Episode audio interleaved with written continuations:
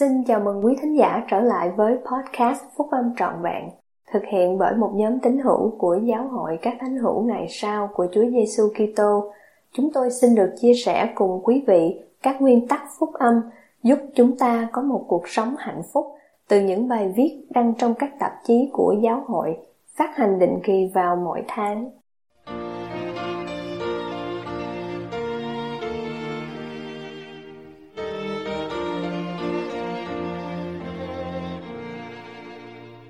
Những tín đồ của Đấng Kitô, bài của anh cả Walter F. Gonzalez, thuộc Chủ tịch đoàn nhóm túc số Thầy 70, nằm trong bài nói chuyện Đại hội Trung ương tháng 4 năm 2011. Những tín đồ của Đấng Kitô sống cuộc sống giống như Đấng cứu rỗi và bước đi trong ánh sáng.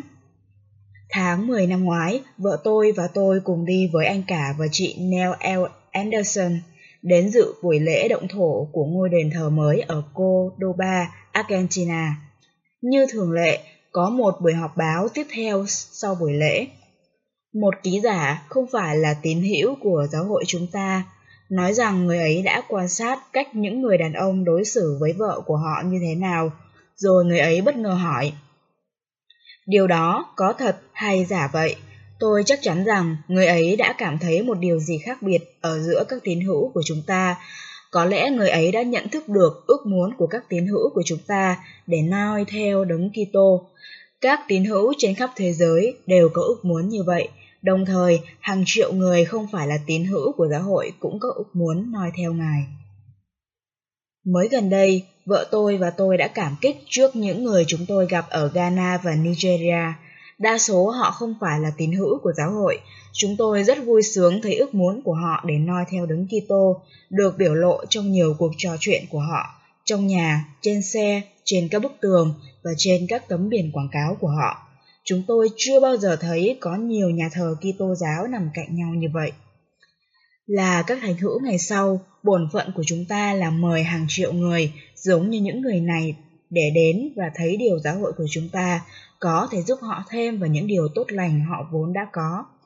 Bất cứ người nào ở bất cứ lục địa, khí hậu hay văn hóa nào cũng đều có thể tự biết rằng tiên tri Joseph Smith đã trông thấy Đức Chúa Cha và vị nam tử trong một khải tượng. Họ đều có thể biết rằng các sứ giả thiên thượng đã phục hồi trước tư tế và sách mặc môn là một chứng từ khác về Chúa Giêsu Kitô. Họ đều có thể biết rằng các sứ giả thiên thượng đã phục hồi trước tư tế và rằng sách mặc môn là một chứng thư khác về Chúa Giêsu Kitô. Chúa đã phán cùng Enoch, sự ngay chính đã được gửi xuống từ trên trời và lẽ thật đã được gửi đến thế gian để làm chứng cho con độc sinh của Đức Chúa Cha. Đấng cứu rỗi đã hứa, người nào theo ta chẳng đi trong nơi tối tăm nhưng có ánh sáng của sự sống. Những tín đồ của Đấng Kitô sống một cuộc sống giống như Đấng cứu rỗi và bước đi trong ánh sáng. Có hai đặc tính có thể giúp chúng ta nhận ra mình noi theo Ngài đến mức độ nào. Trước hết, những tín đồ của Đấng Kitô là những người nhân từ. Thứ hai, những tín đồ của Đấng Kitô lập và tuân giữ các giao ước. Đặc tính thứ nhất, lòng nhân từ có lẽ là một điều mà người ký giả ở Cordoba đã thấy ở giữa các tín hữu giáo hội. Chúng ta noi theo đấng Kitô vì chúng ta yêu mến Ngài. Khi tuân theo đấng cứu chuộc vì tình yêu mến, chúng ta đang noi theo gương của Ngài. Qua tình yêu thương, đấng cứu rỗi đã vâng phục theo ý muốn của Đức Chúa Cha trong bất cứ hoàn cảnh nào. Đấng cứu rỗi vâng lời cho dù điều đó có nghĩa là phải chịu đau đớn về thể xác lẫn tinh thần, cho dù điều đó có nghĩa là bị quất bằng roi và chế nhạo, cho dù điều đó có nghĩa là bị những kẻ thù của Ngài sẽ tra tấn trong khi bạn bè của Ngài bỏ rơi Ngài. Sự hy sinh chuộc tội độc nhất vô nhị đối với sứ mệnh của đấng cứu rỗi là cách biểu lộ sâu xa nhất về tình yêu thương bởi sự sửa phạt người chịu chúng ta được bình an, bởi lần roi người chúng ta được lành bệnh. Như đấng Kitô đã noi theo Đức Chúa Cha trong mọi hoàn cảnh, chúng ta cũng nên noi theo vị nam tử. Nếu chúng ta làm như vậy, thì cho dù chúng ta đang trải qua bất cứ loại ngược đãi, đau buồn, sầu khổ nào, hay bị một cái rằm sóc vào thịt, thì chúng ta cũng không đối phó một mình. Đấng Kitô sẽ trợ giúp chúng ta. Tấm lòng thương xót dịu dàng của Ngài sẽ làm cho chúng ta mạnh mẽ trong bất cứ hoàn cảnh nào.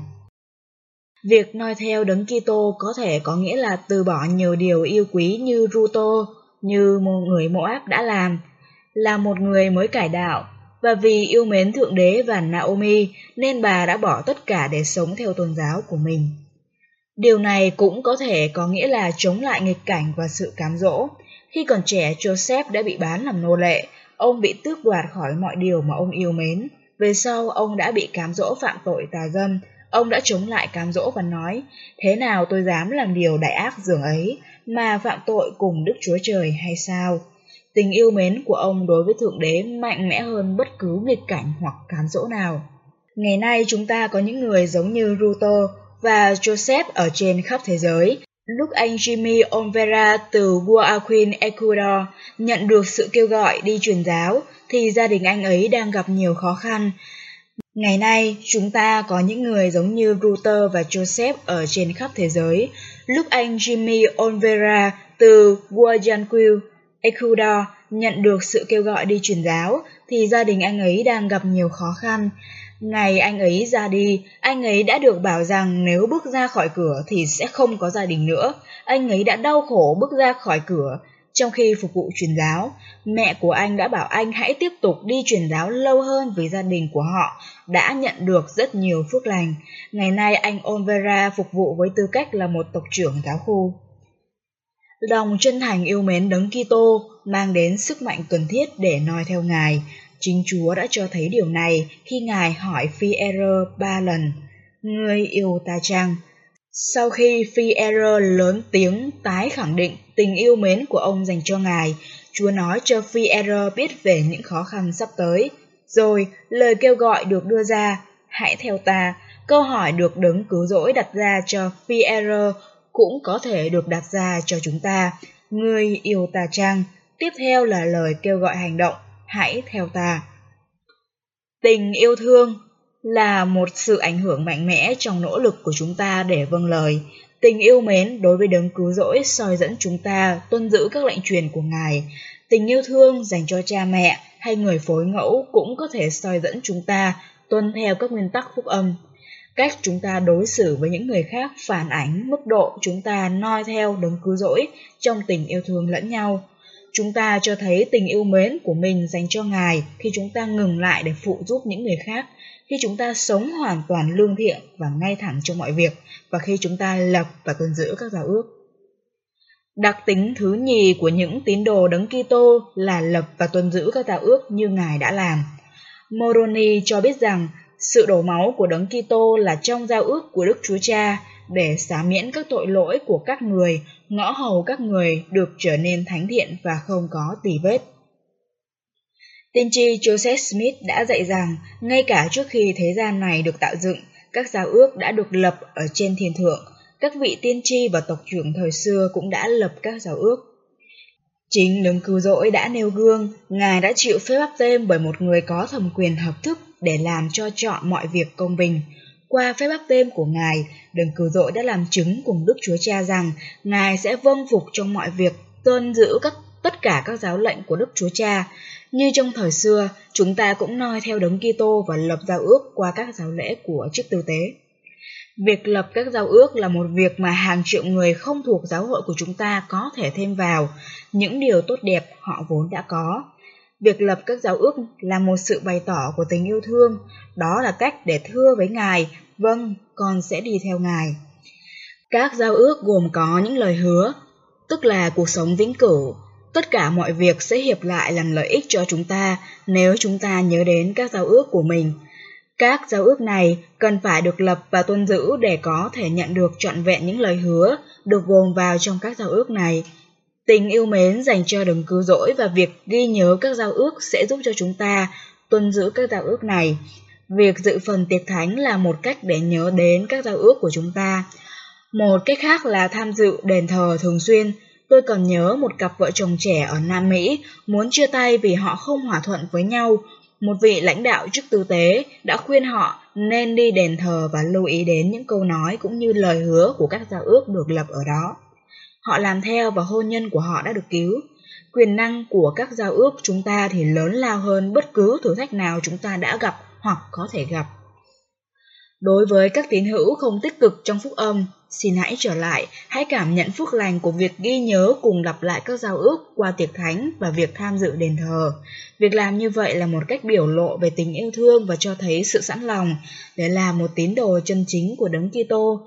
Điều này sẽ làm cho các anh chị em hội đủ điều kiện để tiếp nhận tất cả các phước lành đã được hứa. Đối với những người không phải là tín hữu của giáo hội chúng tôi, chúng tôi xin mời các anh chị em hãy sử dụng đức tin, hối cải và hội đủ điều kiện để tiếp nhận giao ước báp tên vào giáo hội các thánh hữu ngày sau của Chúa Giêsu Kitô. Khi làm như vậy, các anh chị em sẽ cho thấy tình yêu mến của mình đối với Cha Thiên Thượng và sự sẵn lòng của mình để noi theo Đấng Kitô. Tôi làm chứng rằng chúng ta sẽ được hạnh phúc hơn khi tuân theo những điều giảng dạy của phúc âm của Chúa Giêsu Kitô. Khi chúng ta cố gắng noi theo Ngài, các phước lành của thiên thượng sẽ đến với chúng ta. Tôi biết những lời hứa của Ngài sẽ được làm tròn khi chúng ta lập và tuân giữ các giao ước và trở thành những tín đồ chân chính của Đấng Kitô. Tôi làm chứng về tình yêu thương bao la của Ngài cho mỗi chúng ta và tôi làm như vậy trong tôn danh của Chúa Giêsu Kitô. Amen.